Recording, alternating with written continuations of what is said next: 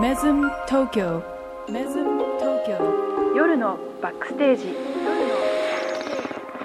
Brought to you by Tokyo Waves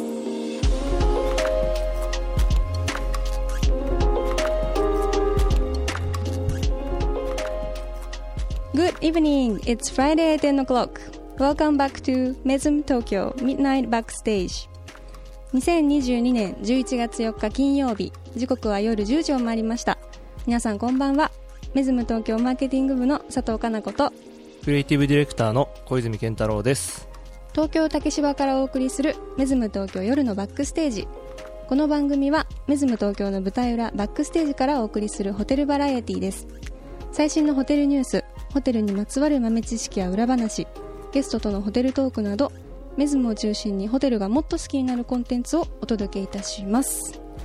さあ、はい、今夜もやってまいりました。やってまいりましたね。もう11月ですね。もう11月ですね。うん、秋晴れが続いておりますが、この間浜離宮ちらっと見てみたら、ほほんのり色づき始めてました。う、紅葉？そう、あ、本当に？う。ん、またこの季節ですね。ねやってくるのかなとちょっと楽しみです。で、なんかね、はい。前回のラジオで、はい。いやなんかツイッターが調子が悪いとか言って、はい。メッセージがうんぬんのくだりあったじゃないですか。はい で、まあ見れましたとメッセージが。はい。全然入ってねえと。はい。言わないでくださいよ。人気ないんじゃないの？人気ないんじゃない。誰も聞いてないんじゃなないんで言うんですかそれ。言わない約束じゃん。全部言っちゃうんだから。そうなんアンですグララジオ、地下ラジオだからね。でもおかしいんだよね、視聴回数だけはなんか順調に伸びてるんだけど、はい。メッセージは来ないっていう、やっぱりちょっと、名前を言ってはいけないあのラジオみたいな感じになってきて、あれかな。私がちょっとの責任かな。そうかもしれませんね。ね。すみません。ちょっと頑張ります。嘘嘘、頑張りましょう。ははい。い。よろしくお願いしおます。願いします。えー今週のテーマはオートグラフコレクションでお送りします。Stay with us.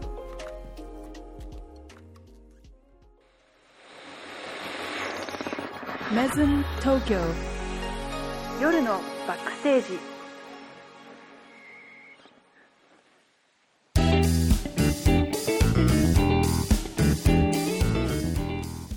さてまずはこのコーナーから気になるニュースをお届けする Weekly News Flash この1週間で話題となったホテルトラベル界隈のさまざまなトピックスの中から私たちが厳選したホットなニュースをランキング形式で発表します。Let's find out. No.3 琵琶湖ホテルカルタの聖地大津で100人一首シリーズの冬メニューを提供。うん。えー琵琶湖ホテルは2022年12月5日から2023年3月4日までの期間日本料理近江にて100人一首ランチ冬の宴を。またバーベルラーゴで100人一首カクテル第19弾となる新作オリジナルカクテル2点を販売します。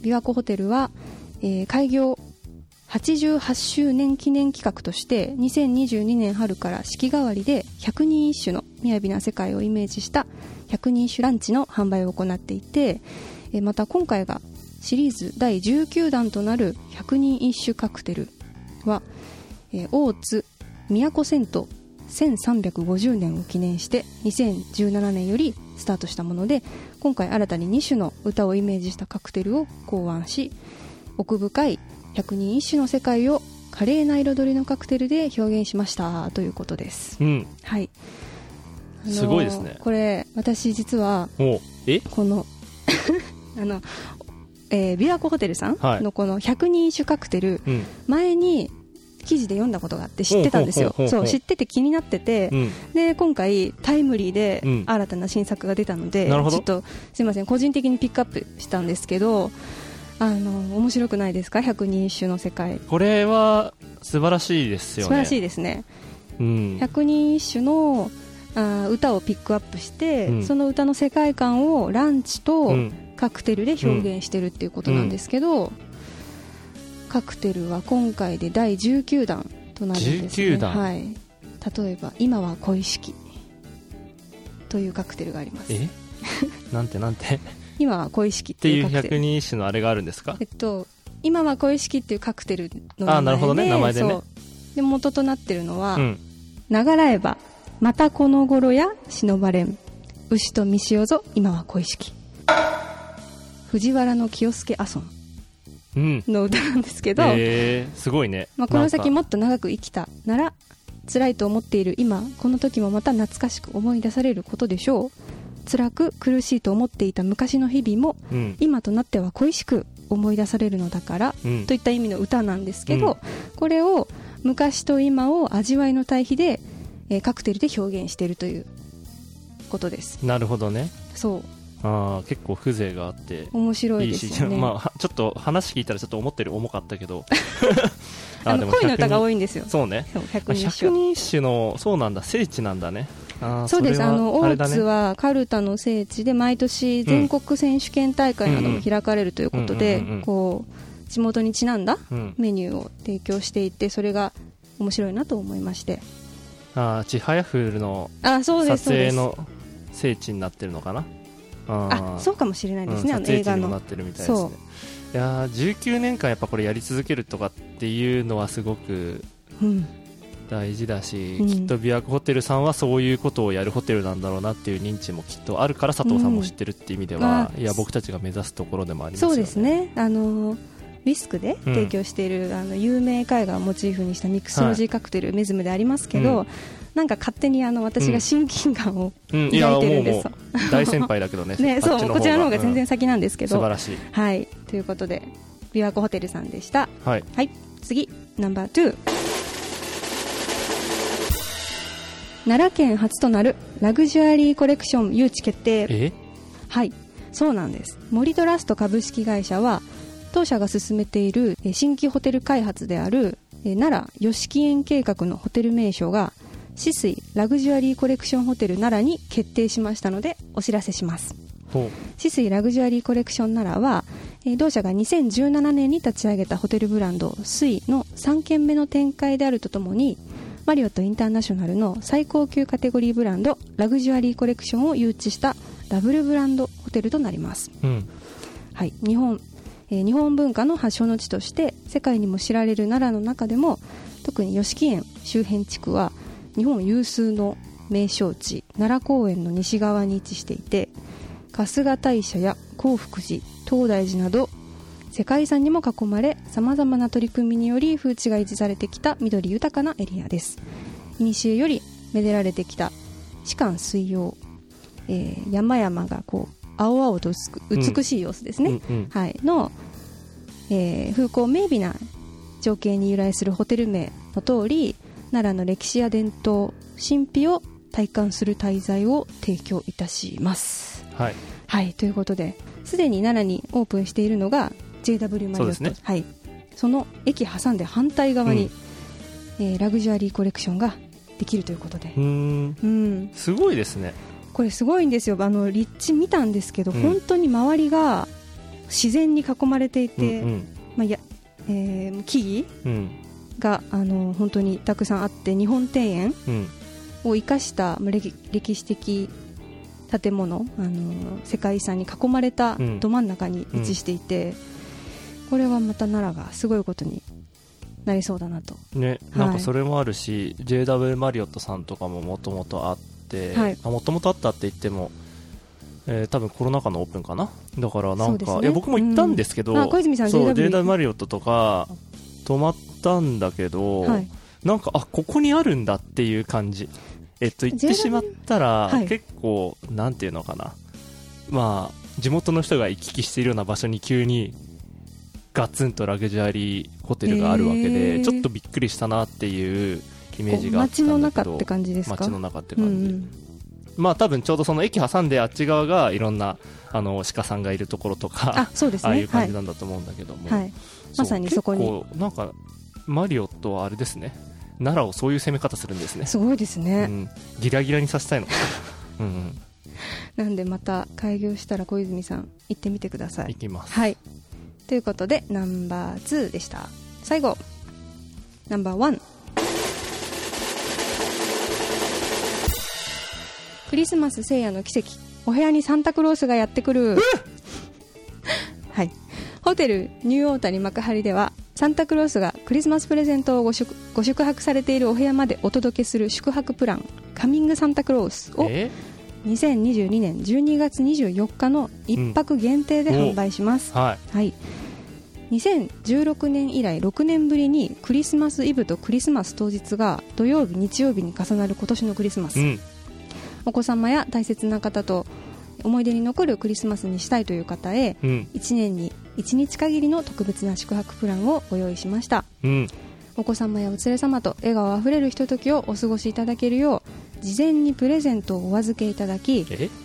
クリスマスイブにサンタクロースがご宿泊の部屋に伺ってプレゼントを手渡しするサプライズを行います、はい、夢の中の世界が目の前で現実になるそんな夢のひとときをお約束いたしますという うんことで、なんで笑うんですか？えちょっと待って。これプレゼントははい。事前にまあお渡し、ん？そうですよ。あのん？まあ例えばご家族連れだったりしたら、はい。えーお父さんお母さんがえ？事前にフロントにお預けするんですねプレゼントを多分。サンタクロースが来るんですよね？サンタクロース来ます。フィンランドから、まあフィンランドの方からサンタクロースさんがはい。荷物をこしらえて、トナカイに乗って来るわけですよね。そうねそうですね。え？で、に？だけどプレゼントは事前に？そうですね。どういうことだ？ちょっとなんかこれおかしいからくりがあるなこれは。からくり。があるな。小泉さん分かってください。これ誰ですか？サンタサンタクロースが来るんですよね。サンタクロース来ます。サンタクロースですよね。サンタクロースですよ。この写真見る限りも写真見る限り。ザ・サンタクロースって方が本当ですか？いらっしゃいますよほら。ちょっと。ほらサンタクロースってやっぱりさもうさひげもじゃでさ顔がほとんど隠れてるからさ、はい。ちょっとずるいよね。いやでも、うん。あのすいません。この,、ん。あのニュースをちょっとピックアップするときに結構いろんなホテルがうん。同じプランを販売してたんですよ、あそうなんだ。そうそう。ここだけではなくて、であのそのホテルの見ると、うん。結構皆さん写真うん。サンタクロースみたいなうん。方が写真に写ってるので、私はどうやってうん。このサンタさんを手配するんだろうなっていうのが疑問に思って、うん。そうあのピックアップしたのです。えどうせあれでしょバックの人が誰かうん。仮装してるいとかじゃない？じゃない。本当にしてはクオリテえィが。だとしたら、うん。だとしたらそのプレゼントを先に渡しとくっていうのはちょっと気になるよね、やっぱりね。サンタさんですよね。サンタクロースがそんななんかまた貸しするみたいなやり方します？そこはねあのちゃんと、うん。あのお子さんが欲しいものを、あの届けるっていう。これを、はい。あの後でじゃあはい。あの持ってきていただいてあのうちの子供に渡してくださいっていうお母さんの気持ちね。いや思い出じゃないですうん。か、うですか。族で。そう。クリスマスをホテルで過ごすっていうはい。思い出作りということわでかりました、はい、夢があるプランのご紹介でした。素晴らしい。はい。以上、えー今週のウィークリーニュースフラッシュでした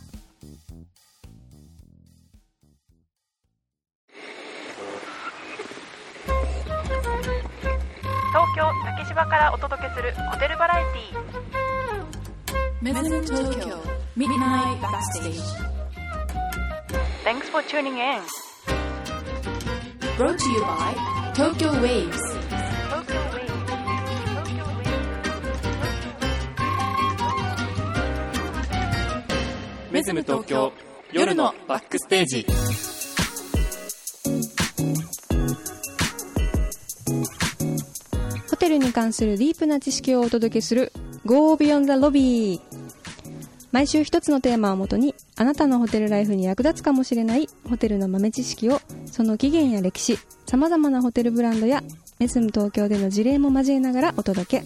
ホテルの世界を深掘りし真に魅力的なホテルとは何なのかを探求するコーナーです。はーい。はい。今週のテーマはオートグラフコレクションです。出た。出た。はいメズム東京のはい。あのホテル名にもありますが、オートグラフコレクション、はい。まあ、私たちはもちろん、うん。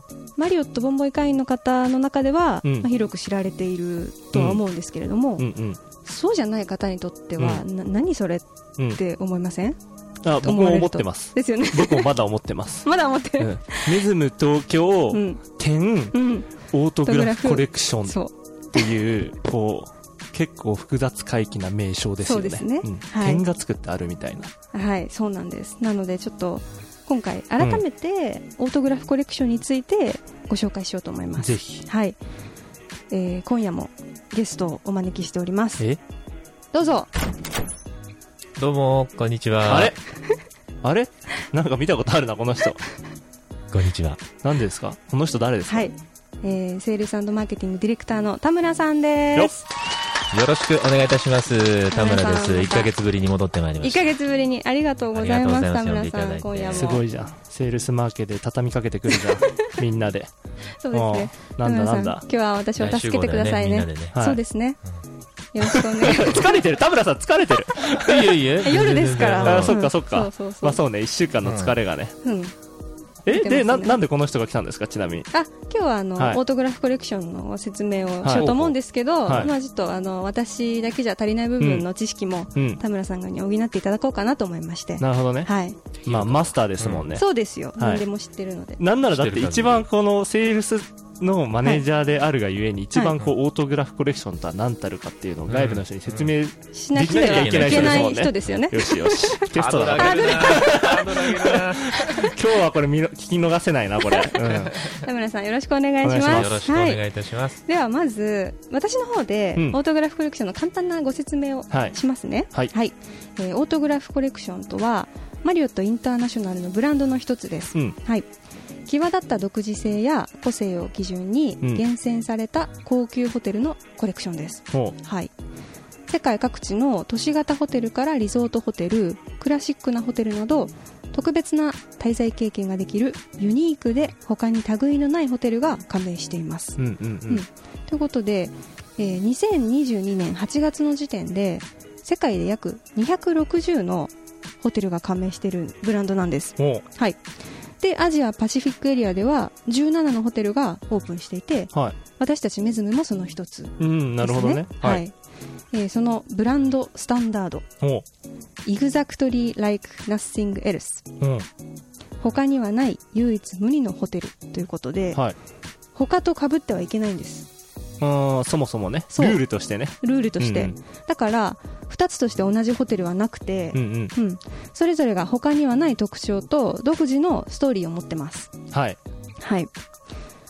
例えば、マリオットのブランドで言ったら、大体その、例えばリッツ・カールトンさんだったりしたら、世界中にあるじゃないですか。そうですね。うん。で、大体そのホテルのブランドのスタンダードって決まってると思うんですけど、うんうん例えばその、アミニティはうんこれを使いましょうみたいなのが統一されてて、うん。で世界中のそのどこのリッツ・カールトンに行っても、まあ、同じその世界観が楽しめるっていうのが魅力だと思うんですけど、そうね。はい、オートグラフコレクションはかぶっちゃダメなので、はい。はい、あのホテルの名前だったり、うん。まあ、ロゴとかはもちろん、うん。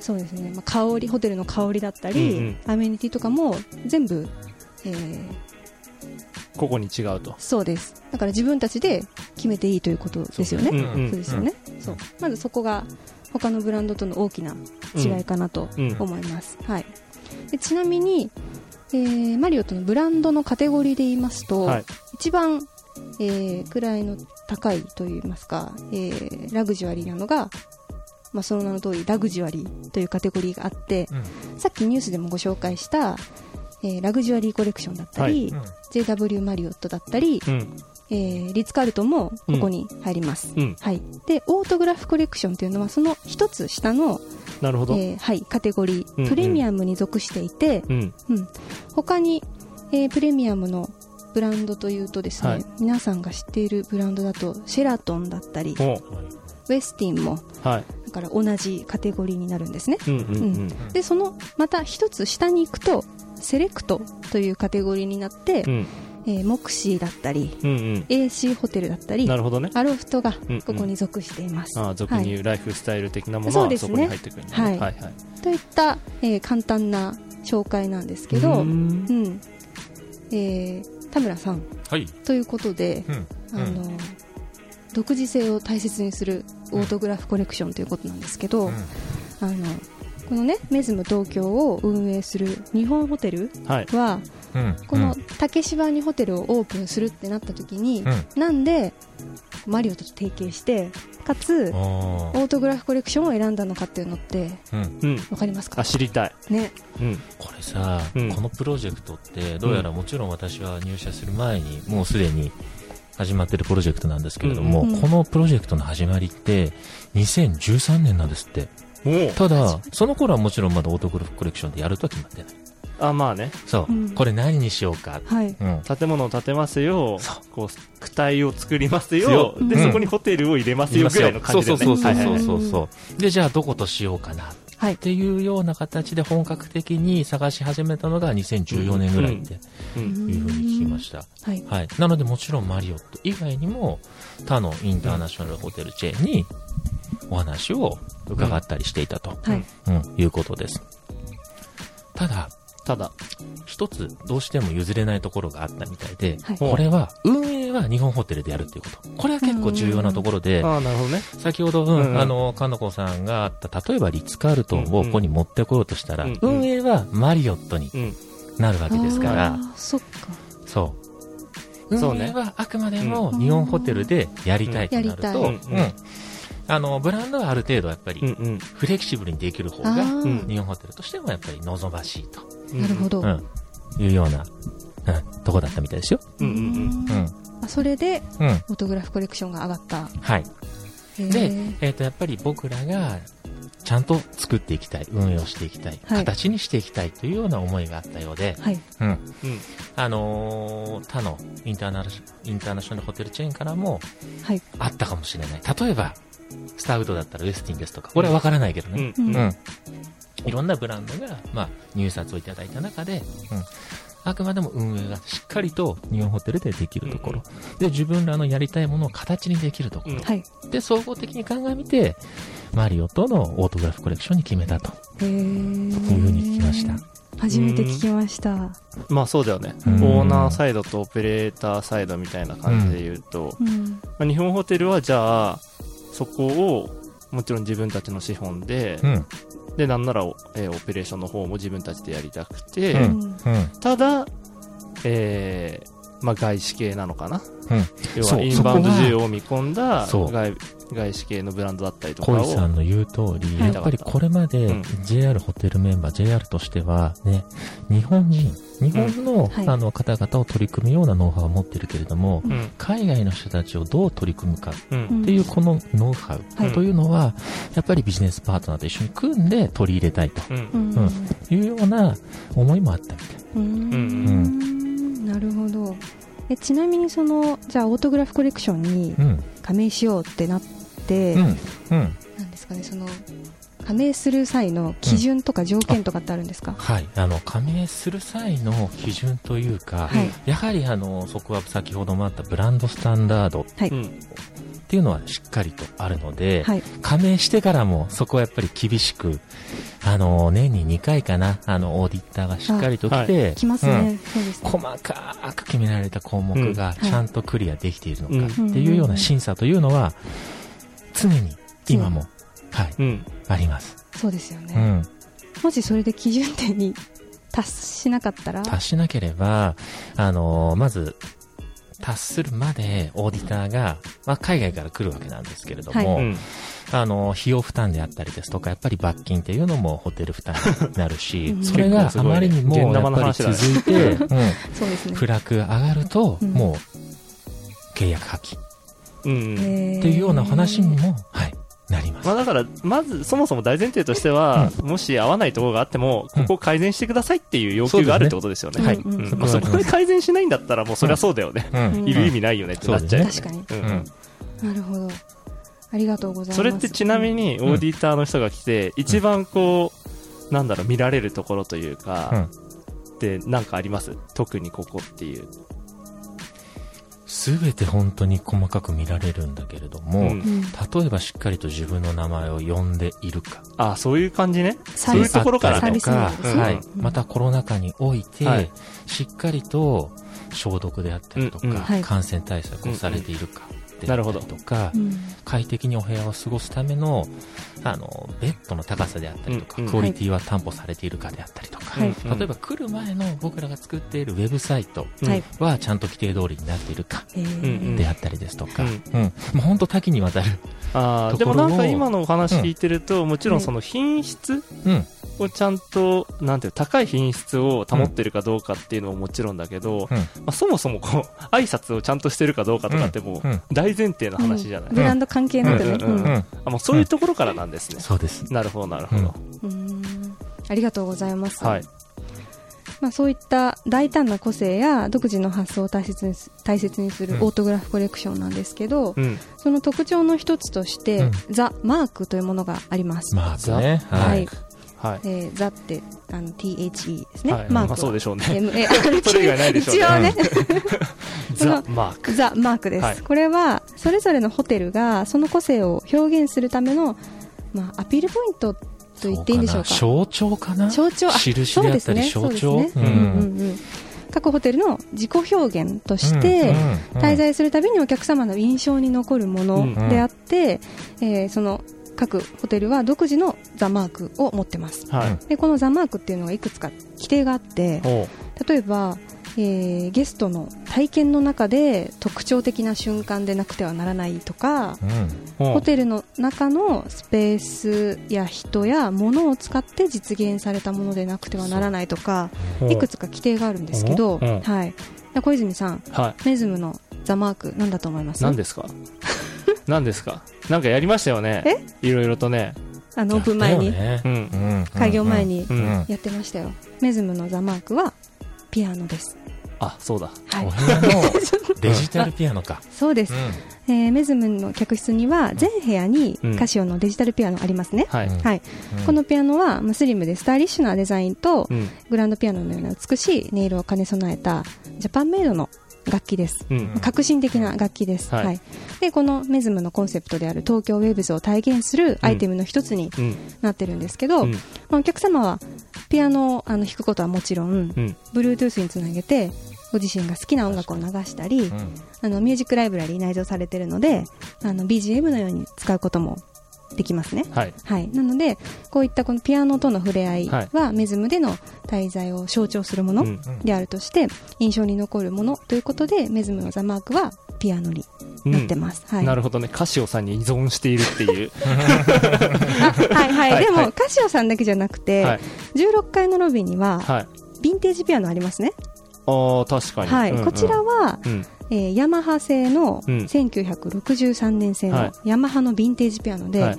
これもまたはい。味のある音色が魅力です、うん。ショーケースなどで使われておりますが、はい。あそれも含めて？一応あのこういった伝統的なピアノと客室の革新的なピアノがあって、まあ、伝統と革新の融合みたいなものを感じていただけるっていうのもアピールポイントとして挙げていて、なるほどねはいまあ、これらのピアノ体験すべてを通じてお客様の五感を魅了し人生を豊かにできたらというメズムの思いがうん。込められています、なるほど。はい、あれだよね、ファーストステイのゲストには、僕らのタレントがエスコートする際は、オリジナルのね、メズメズムジンメズムグルでジングルをそうですね、聞いてね、ウェルカムしたりとかも。はい、おもてなあそっか。しをしたりそれもだからそのザ・マークをちゃんと体現する一つのはい、うん。アクションとしてやってるわけだね、そうですね、ああなるほどなるほど。タレントがピアノを弾いてくれます、はい、じゃああれがなんでやるんですかとかはい。別にいいんですけどとかそう言わず、うん。ぜひ聞いてくださいと。これがまあオートグラフコレクションであるがゆえんですよという ふうなことですね。うんまあそうですね。なるほど。はい。といった感じで、オートグラフコレクションは、各ホテル、ザ・マークがうんしっかりと、あの確立されているとはいいうことなんですけど、えーちなみに、ええ今、日本ではオートグラフコレクション3件あります。えはい。はい。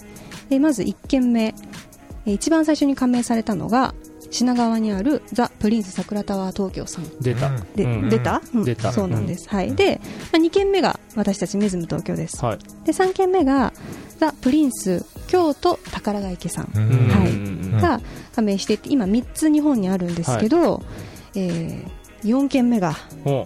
2024年夏に開業予定のお。なんと、はい、なんと？なんと JR 西日本ホテルズがマリオットと、えー初提携して手掛ける、えはい。うん。大阪梅田三丁目計画ということで、はい。大阪に4件目のマリオットが立ちます。はい。オートグラフコレクションねそうです。あごめんなさい。そうそう。間違えた。そうです、そうなんです。なんで日本には、えー今は3件と、まあ再来年に4件、はい、四件目。増えて4件になるということなんですけど、なんかその JR 西日本の方がうん。ちょこちょこあ僕たちも JR 東日本グループじゃないですか。うん、同じグループから来てましたよね。うん。あそうなんですか。ちょこちょこと。うん。何ですか？メズム大阪をやらせてくれって。メズム大阪をやらせてくれって話じゃなくて。違う。それもいいんですそれかできたら面白いな。それもいいんですか？それもありなんですか？やろうと思ったら。どうなんですかね？そしたらオートグラフコレクションじゃなの話とちょっと変わってきちゃう。そうよそうそう。そう。そっメズかそっか。ムが他の同じ世界観を他でやろうとするっていうのはオートグラフコレクションのそのルールにはそぐわない、そっか。じゃあまたなんか別のカテゴリーに参画してっていう感じになるのかな、そうなんでしょうですね。えちなに、みにその西日本さんが今うんどういうことをやろうとしてるかっていうのはなんか言える範囲であったりするんですか、いや、もう私はまだ、そこは全くあそうなんだ。田村さんもわからない。うん。じゃあ楽しみですね、うん、すごい楽しみです。うんうんうん。うん楽しみですね、ありがとうございます。といった感じで、うん。はい、うん。今日はちょっとオートグラフコレクションについてえ、深掘り、うん、ほとんど佐藤さんが喋ってましたけど田村さんは何しに来たんですか？ちなみに。ありがとうね、全部喋ってくれて。えい。や、完璧ですよ。田村さんごめんうなさい。私が喋っちゃった。え、なんでなんで全然大丈夫です。もう。すいませんはい。あの心強いです助っ人としてあのなるほどね。助っ保険ですね。はい、お越しいただきました。田村さんじゃあちなみになんか最近ありますか？ん？最近なんかありますか？最近？はい。最近どうですか？調子の方。個人的な。はい。でもありがたいことにさ、うん。海外の方増えてきたよね。そうね。そうですね。さっきもロビー寄ってきたけども。はい。間違いない雰囲気いやガラッと変わり。ましたね、ううん。嬉しい。こね。う日本人の方がこれまでずっといらっしゃったと思うんですけど海外の人が来てちょっとその日本人のお客様とうん。海外のお客様から見たうん。メズムのこうレビューの違いというかうん。でうんなんとなく今のところセールスマネージャーとして感じるものってあったりしますか？うんそうですね、今は、はい。あの、レジャー目的のお客様よりも、はい。はいやっぱり出張目的で、ううんん。来られている方が多いので、うん。はい。結構ピシッとスーツを着てる方がいたりですとか、もうそういうような方は朝食なんかももう早めにパッと済ませて、はなるほどね。い、会議の準備をしたりとか、はい。でまた一方で仕事が終わってちょっと疲れたなっていう形でバーの、ええ。うん利用される方々も多くうん目にしてきたかなっていうふうに感じてます。なるほど。ん嬉しいですね、うーうん。んそっか。いいな。出張でメズム泊まれんだったらいいよね。そうでももうちょっとゆっくりしたいなっていうのはありますけど、うんまあ確かにね。うんうん。うんですね。はい。ということで田村さん、はい。今夜は？今夜も？今夜は？何何しに来たかわからないですけれども。はい。いえそんなことないです。ありがとうございました。ありがとうございました。ということで、また読んでね。今週のはい。ぜひまた来てください。今週の Go Beyond the Lobby はオートグラフコレクションについてお届けしました。はい。夜通し雨やみしらしらと泣くだけ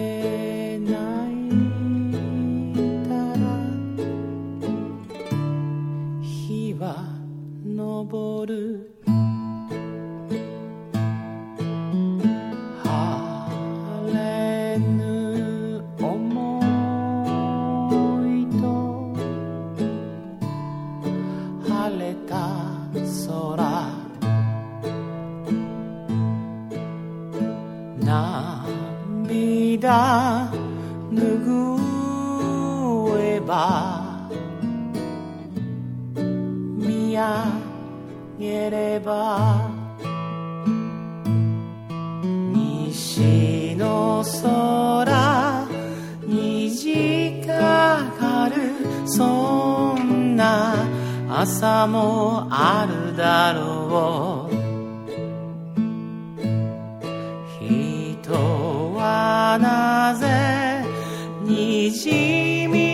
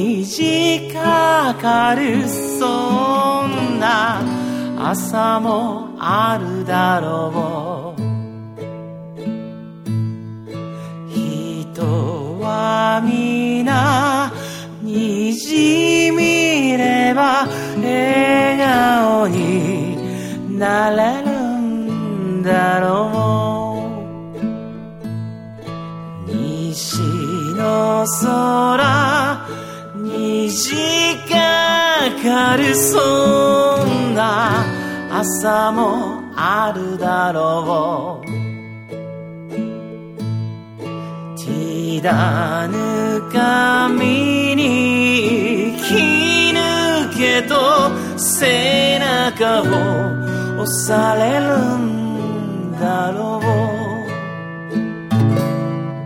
ティダぬ髪に生き抜けと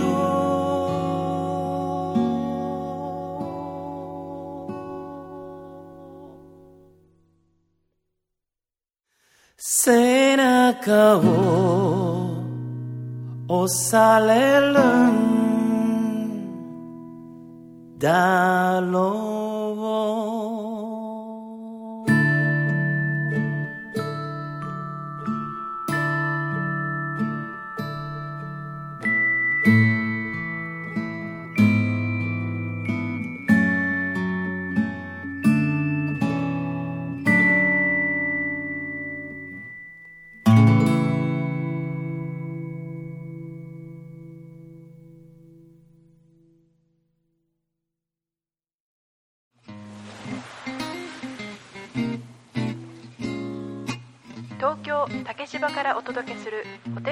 テルバラエティー Mesm Tokyo Midnight Backstage. Mesm Tokyo Midnight Backstage Brought to you by Tokyo Waves.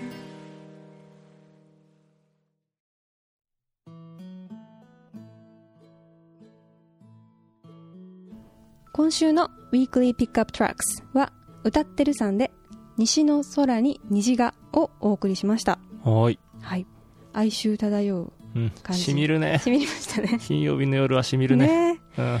えー曲のご紹介アーティストのご紹介させていただきます、はい。えー半径1メートルから 6371km の愛と平和をテーマに描いた希望のメッセージをうん一人でも多くの人へ届けられるよう、うん心を込めて歌うフォークソングとロカビリーを源流にしたオンリーワンなスタイルのシンガーソングライターです。6371km って、はい。えー、と地球の、えー半径平平均半径らしいですよ。ほはい。そこまで愛と平和のメッセージを届けようというテーマを掲げていらっしゃいます。そうなんだ。そうなんです。平均半径なんだ。はい。直径じゃないんだ。そうなんです。おうおなるほどね。思ったんですけど、ん。そう。あの世界が混迷を極め続ける昨今季節ごとの4連続アルバムリリースを刊行した方ということでほ2022年3月リリースにあ3月にリリースした「愛と平和5」に収録されているのかなこの曲がう。うん。どうしようもないくらいの夜が明けた朝西の空に虹がかかっていたらどれだけ救われるでしょうといった、あのメッセージが込められているということで、うんうんうん。私この歌ってるさん多分以前ショーケースにご出演いただいた時にたまたま撮影したことがあって、はい。あのギター1本のメロディーに乗せて、こう優しく、えー歌いかけているのが印象的で、はい。結構その日も多くのお客様をうんうん。魅了されてましたよ、はいはい。うん。はい、なるほどね。コロナ禍にね、こういった曲作るんだよね。うんうん。まあ確かにみんな気持ちが沈んでた頃だから。そうですね。ハートウォーミングな歌詞でした。はい、えーメズム東京で毎晩繰り広げられているライブパフォーマンスショーケース歌ってるさんは次回12月8日木曜日のご出演ですはい。はい出演アーティストの情報とタイムスケジュールはメズム東京公式ウェブサイトのショーケースのページをご覧ください。はい。ということで、エンディングです。はい。はい。いやー田村さんにもうちょっとね、聞きたかったことがそうっすね。。いまいち何をしに来たのかよくわからない。すみません。私の 佐藤さんが全部、呼んでおいて全部自分が喋るって。黙ってそこに座って俺の話聞いとけと。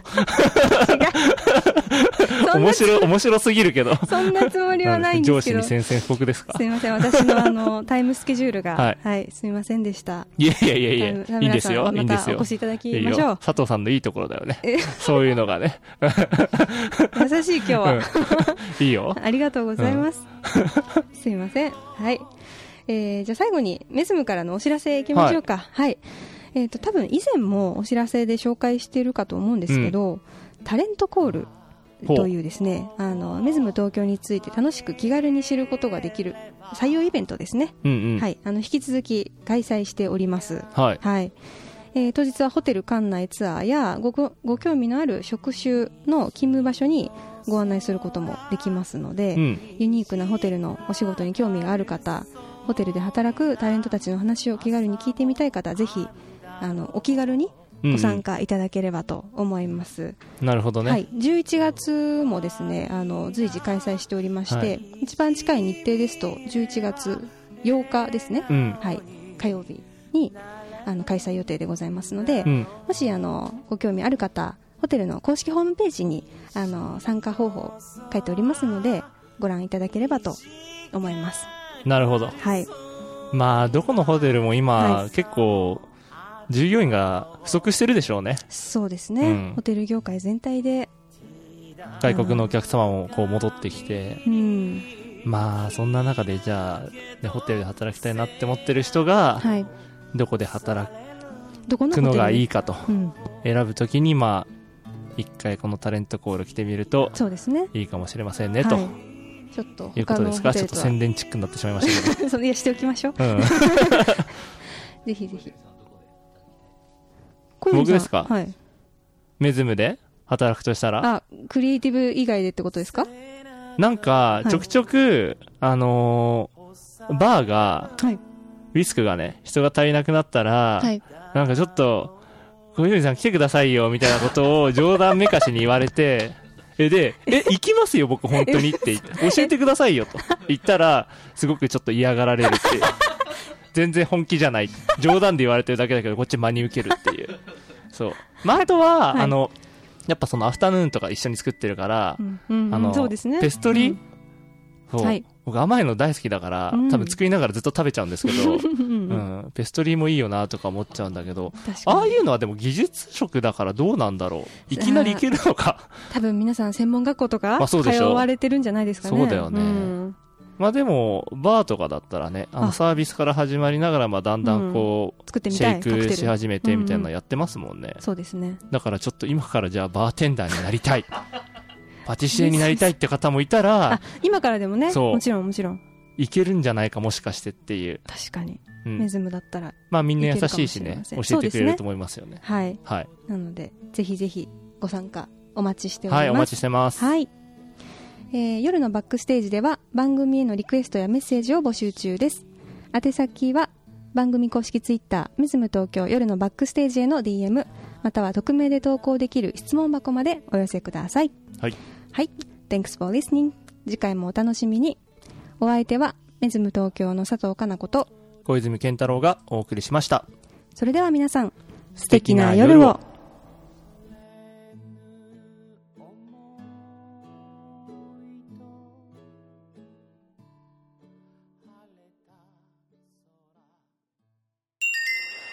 メズム東京メズム東京夜のバックステージ。夜のバックステージ。Brought to you by Tokyo Waves